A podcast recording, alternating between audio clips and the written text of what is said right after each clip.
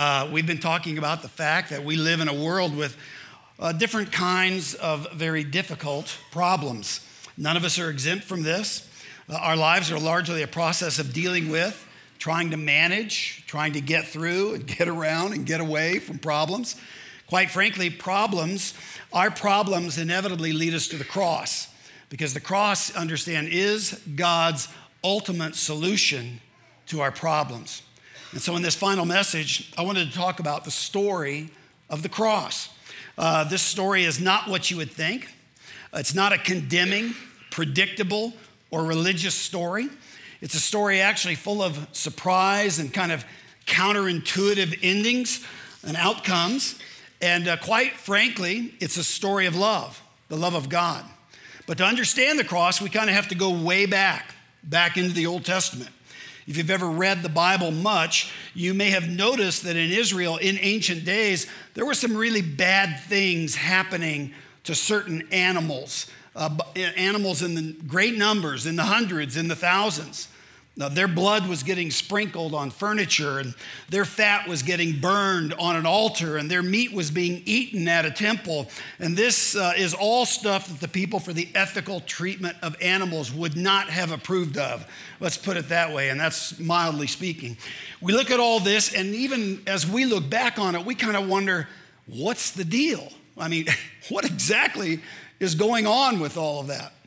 And uh, you understand that in the Bible, Moses is the one who gave formal instructions about sacrifices and worship and how they were to be offered and what exactly they meant. But understand too that people are actually sacrificing animals way before Moses was ever on the scene. Abraham lived long before Moses, as one example, and he was offering sacrifices.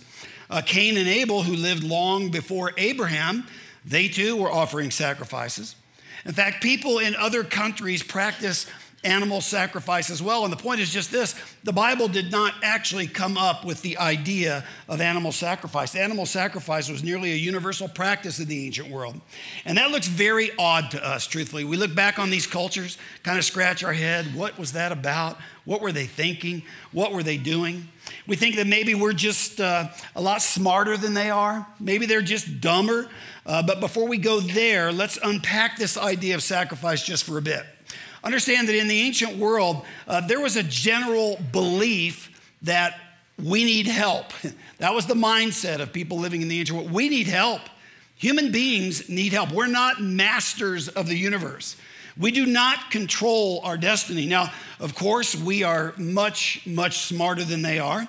And so we know now that with technology and science and education and things of that nature, we actually are in control.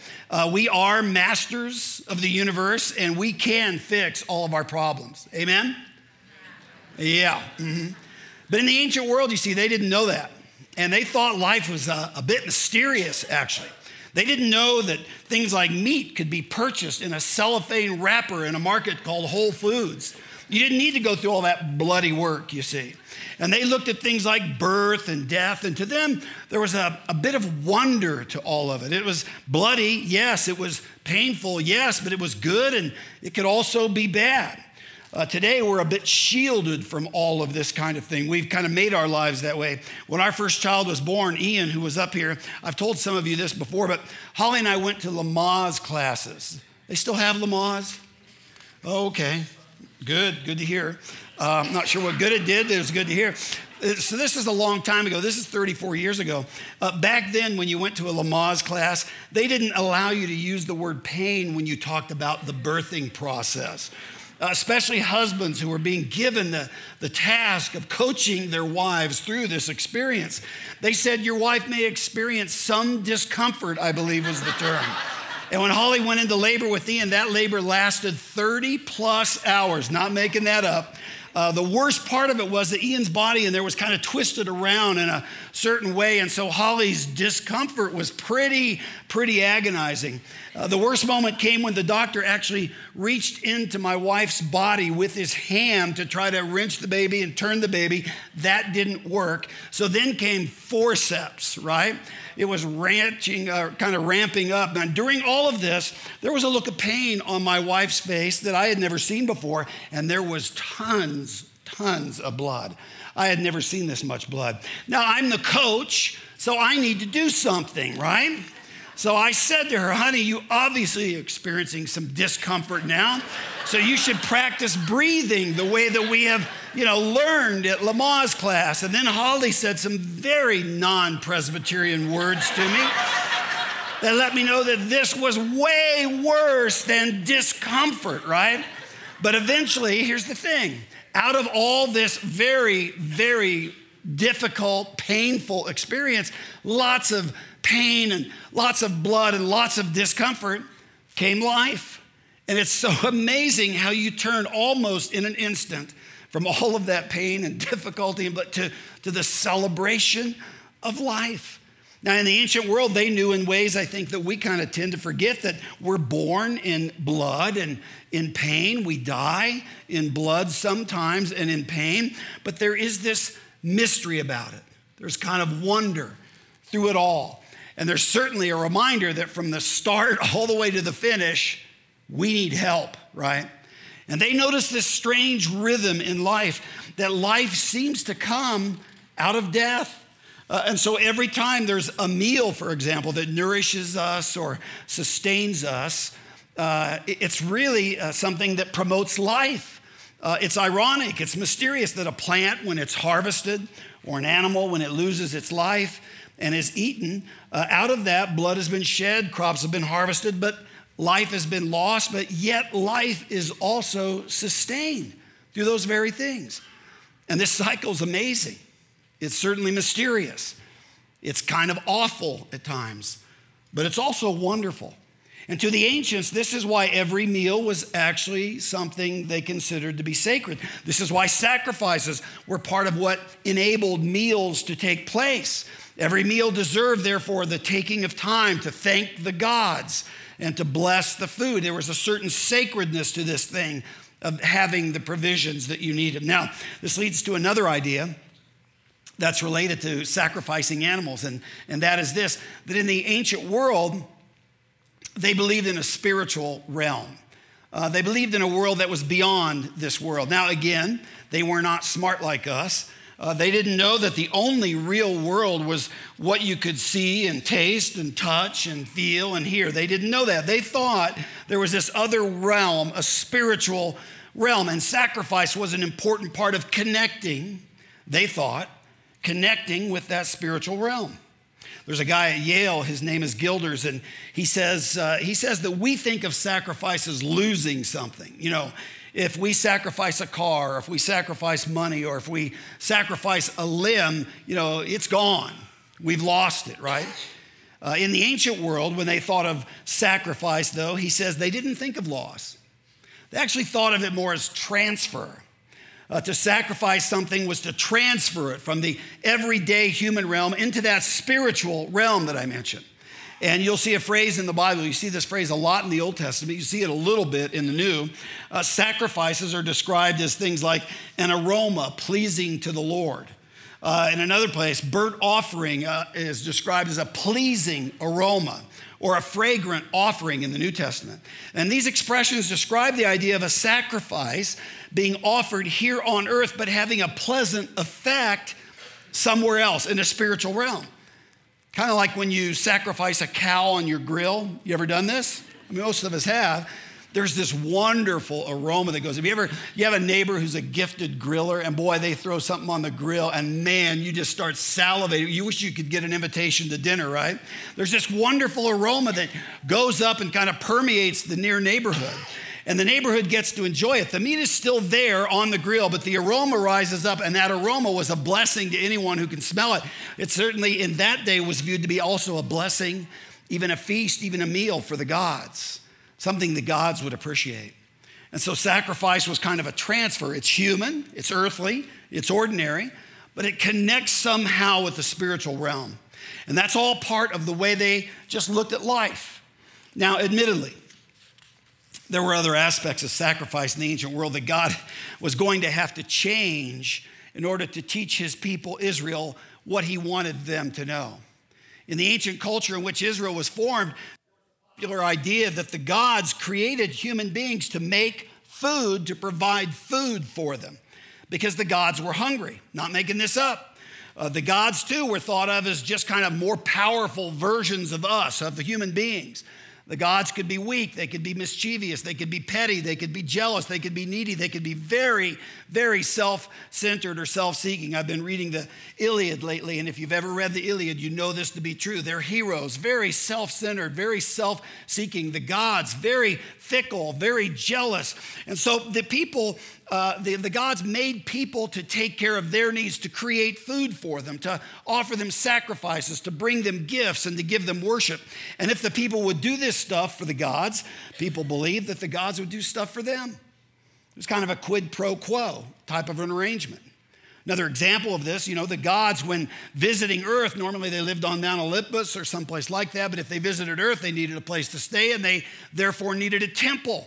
And so people would build temples for the gods. The gods were hungry, so people would offer sacrifice. And again, as long as the gods were made happy, then the hope was that people would be happy. And so when uh, God, the one true God, Israel's God, wanted to make a people for himself, he had to teach Israel all kinds of things to kind of reprogram their thinking. And like one of those things is that there are not a bunch of gods out there needing sacrifices to fulfill their needs. And so God teaches Israel the truth about himself. That's a lot of what scripture is God interacting with people and teaching them the truth about himself. He changes the whole idea behind this sacrificing of animals. Uh, first, he teaches them that there is only one God and that that God is not weak. He's not mischievous. He's not petty. He's not jealous. He's not selfish. He's, in fact, all loving and supremely good and righteous and holy. Now, the problem is, is God would reveal himself that way to his people, uh, the, the deal is that uh, his people are not that way. I am not that way. You are not that way. I am anything but all of those things. All loving? I wish. Supremely good? Eh, good maybe sometimes. Righteous? Holy? Just ask my wife.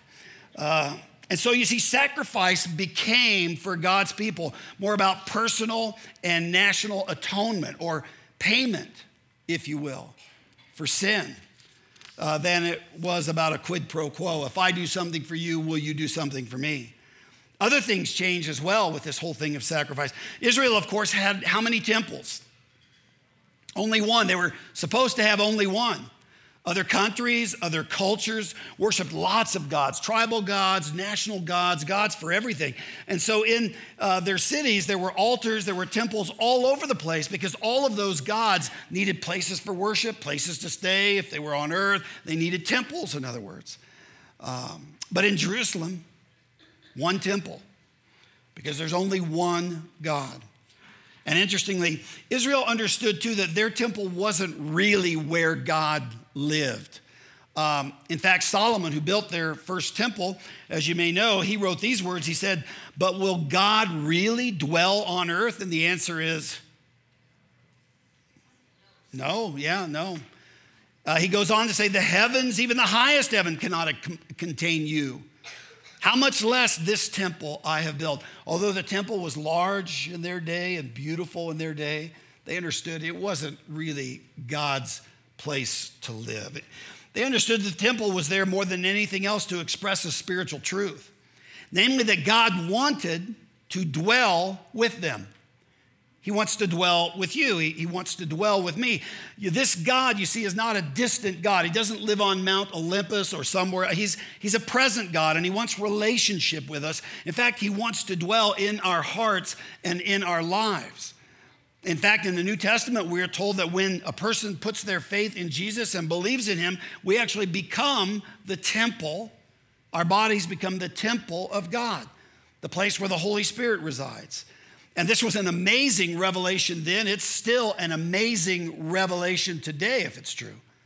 Now, something else God had to teach his people was that he didn't make us because he needed something. He didn't need food, he didn't need a home. He made us, in fact, to love us.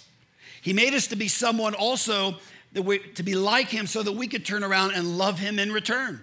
It would be this reciprocal, loving, caring relationship.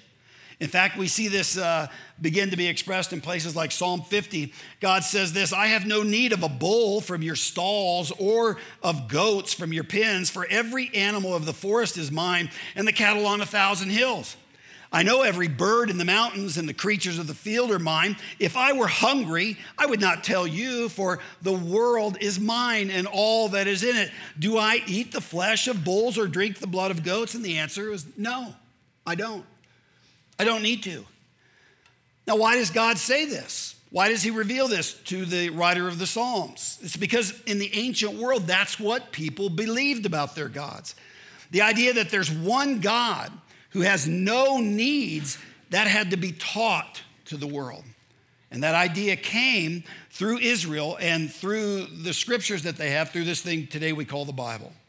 Now, just a little note here. Uh, lest you think that ancient people are just dumber than us. Uh, people, you know, offering their lives and offering sacrifices and so on to idols. And so, do not think that those practices ended with the ancient world.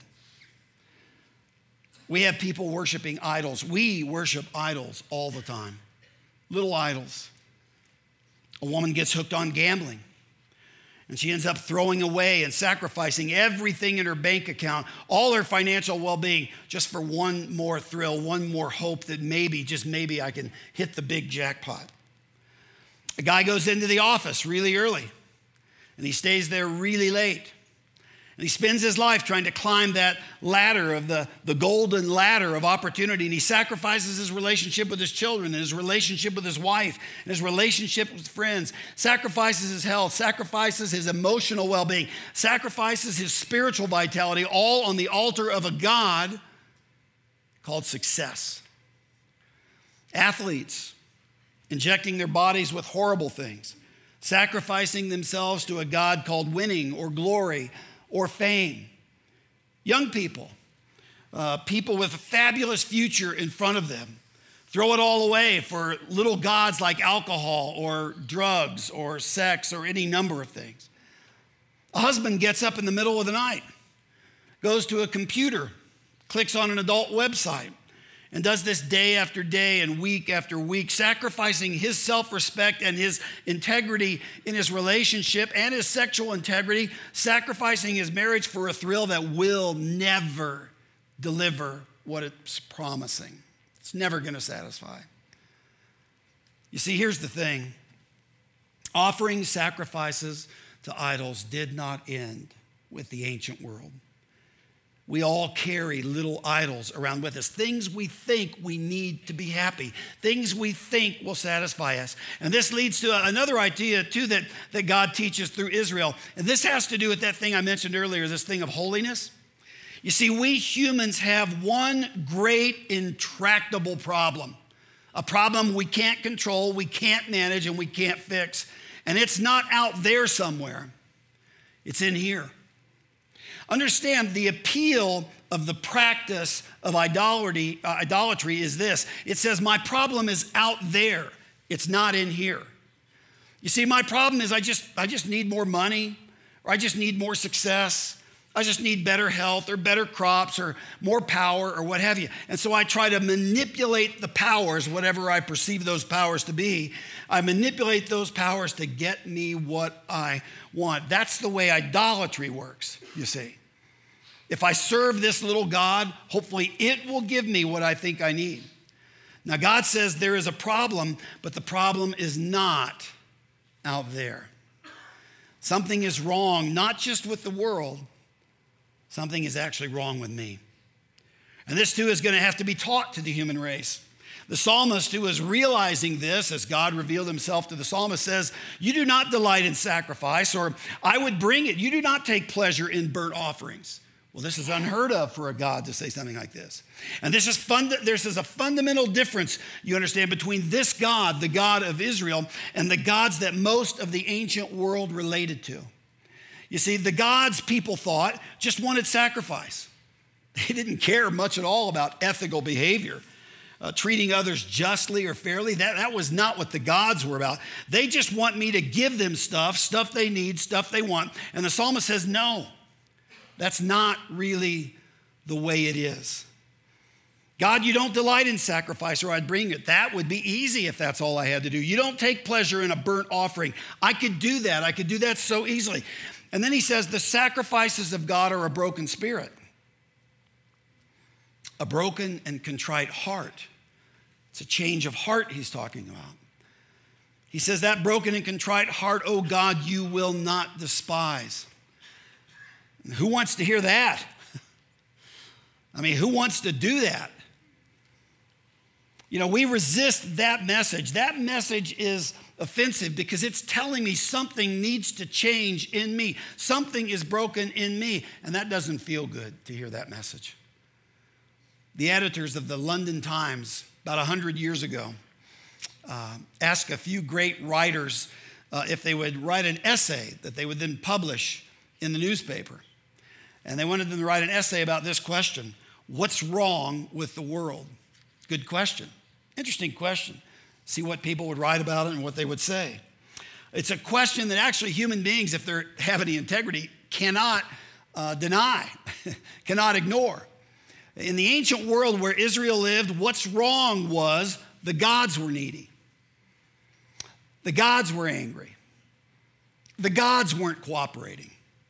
That's what was wrong. And so we needed to give them something to make them happy so that they in turn would give us what we need to be happy. Point is, what's wrong with the world, you see, is out there, not in here. But God taught Israel something fundamentally different. Uh, the great writer G.K. Chesterton, if you've ever read any of his books, the guy is absolutely brilliant beyond belief and very, very witty, very clever guy.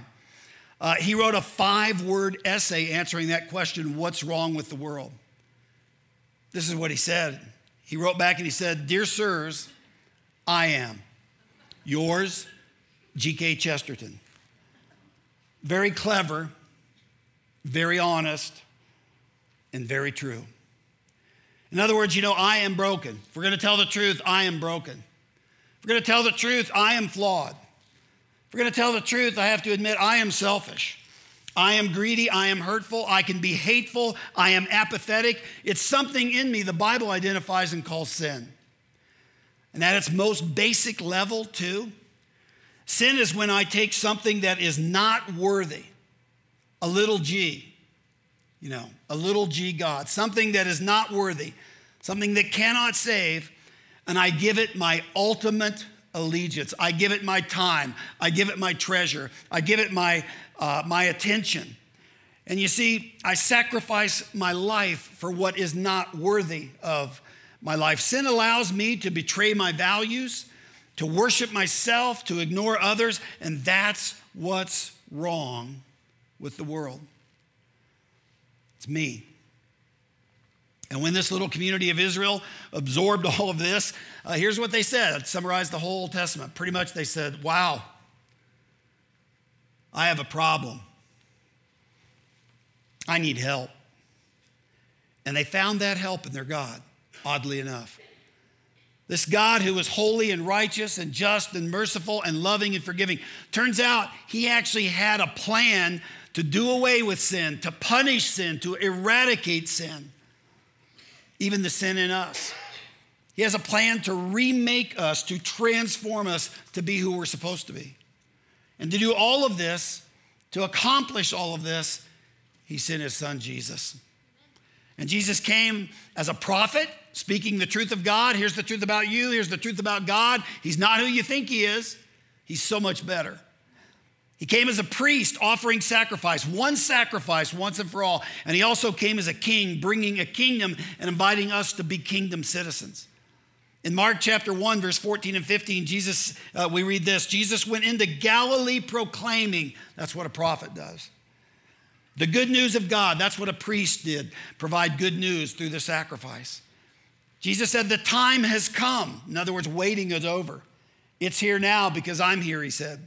The kingdom of God is near. Repent and believe, embrace, take hold of the good news, he said. And that language right there, kingdom of God, means that the possibility of living life with God, together with God, has come. That's a real possibility. You see, our sins paid for by Jesus on the cross, being adopted into God's family, being loved by God, living life in the presence of God, living life with the power of God, knowing God's favor here on earth. That's what the kingdom of God, the kingdom of Jesus, is all about here and now. You see, in Jesus, there's this great transfer and it's so different than all the other sacrificial transfers that you know we, we read about and know about from uh, other peoples, other cultures, trying to placate gods, trying to transfer something from earth up there to get something back. You see, this great transfer begins. And not because we take stuff from down here up there, but because in Jesus, God came from up there down here. Totally, totally unexpected. I mean, imagine that. This prophet speaking truth, this priest offering sacrifice, this king bringing a king, a kingdom comes to earth to, to deliver the truth and to offer sacrifice and to set up a kingdom nobody expected. This king says, Now this is available to you. One way of thinking about the kingdom of God is simply that wherever God's will is being done, there's a little bit of the kingdom of Jesus. And that starts with me. That starts in my life, in my body, in my work, in my relationships, in what I do. But there's a huge problem here. You probably see it or feel it. You know, there are a lot of other kingdoms in the world, there are a lot of other wills to be done in the world. And all of these kingdoms and all of these wills are opposed to the will of God. And believe me, Jesus met those wills, those kingdoms. The religious leaders of his day, a guy named Herod, a guy named Pilate, a guy named Judas. And then there's you and me. We have kingdoms, we have wills. We all have this problem. We want our will to be done, we want our kingdom to come here on earth. And there is a very real spiritual battle that rages, always has. You see, there's God's kingdom and there's God's will, and then there's every other kingdom and every other will on the planet. Now, with human kingdoms and human wills, when our kingdoms are in conflict, well, we seek to overcome with opposition and with force. I will overpower you. I will beat you. I will destroy you. I will break you. That's how I will get my will to be done. But Jesus would not do that. You'd kind of think he would, wouldn't you? God come to earth, that he'd just power up. But he wouldn't do that. Jesus' kingdom is so different. You know, there's always been this battle between good and evil. Jesus' kingdom, you see, means to conquer our hearts. That's what he wants to do. And you can't win somebody's heart by just overpowering them. And so Jesus says, My kingdom has come and my will will be done. But he says, I am going to win the battle and I am going to do it by loving you. I am going to win your heart with mercy and with grace and with love. And that's why he said and did things that were so unusual. He said, You hit me in the face, and instead of hitting you back, instead of hurting you, I will turn the other cheek, and I will keep loving you. He said, You asked for the shirt off my back, and I'm going to offer you my cloak as well. Would that be helpful to you? He said, You force me to go one mile, and I'll ask you, would it be helpful if I went another? He said, Stupid things like love your enemies and bless those who curse you and pray for those who mistreat you. But he didn't just say it, he did it. And do you understand that these weren't just pious religious rules that Jesus spouted out? This was actually Jesus' battle plan for the coming of his kingdom. He said, I'm going to take all of that evil and hate and sin that's in the world, and I am going to destroy it. And I will show you that those things cannot even begin to overpower my love, my grace, and my forgiveness. And you understand, this put him on a collision course with all those kingdoms and all those powers and all those wills on earth, including mine and yours. You see, he knew that that was going to happen. And that's what led him directly to the cross. Jesus' whole battle plan to defeat evil is so completely upside down and inside out. Who would have thought that a baby being born in a manger, in poverty, in obscurity, in this quiet little country of a little backwater nation would somehow show us God? God with us. Who would have thought that on a cross we would see displayed that ancient battle that has always raged between good and evil, displayed on a cross? Love in the face of hate, good in the face of evil. Nobody, absolutely nobody could have dreamed such a thing. That God would deal with evil and violence and hate and sin and death and all the brokenness in me by subjecting himself to it on the cross, by becoming a sacrifice for us, and saying, Whatever you do, it will not make me stop loving you. Nobody dreamed that. Nobody saw that coming. This is how the Apostle Paul described it. He said, He, Jesus, forgave us all our sins. Having canceled the written code with its regulations that was against us and that stood opposed to us. You know, there's a that law thing that was delivered through Moses. It condemns me because every single one of the 10, every single one of them I've broken, and I've broken so many times in heart, in mind, in action, or through the things that I don't do.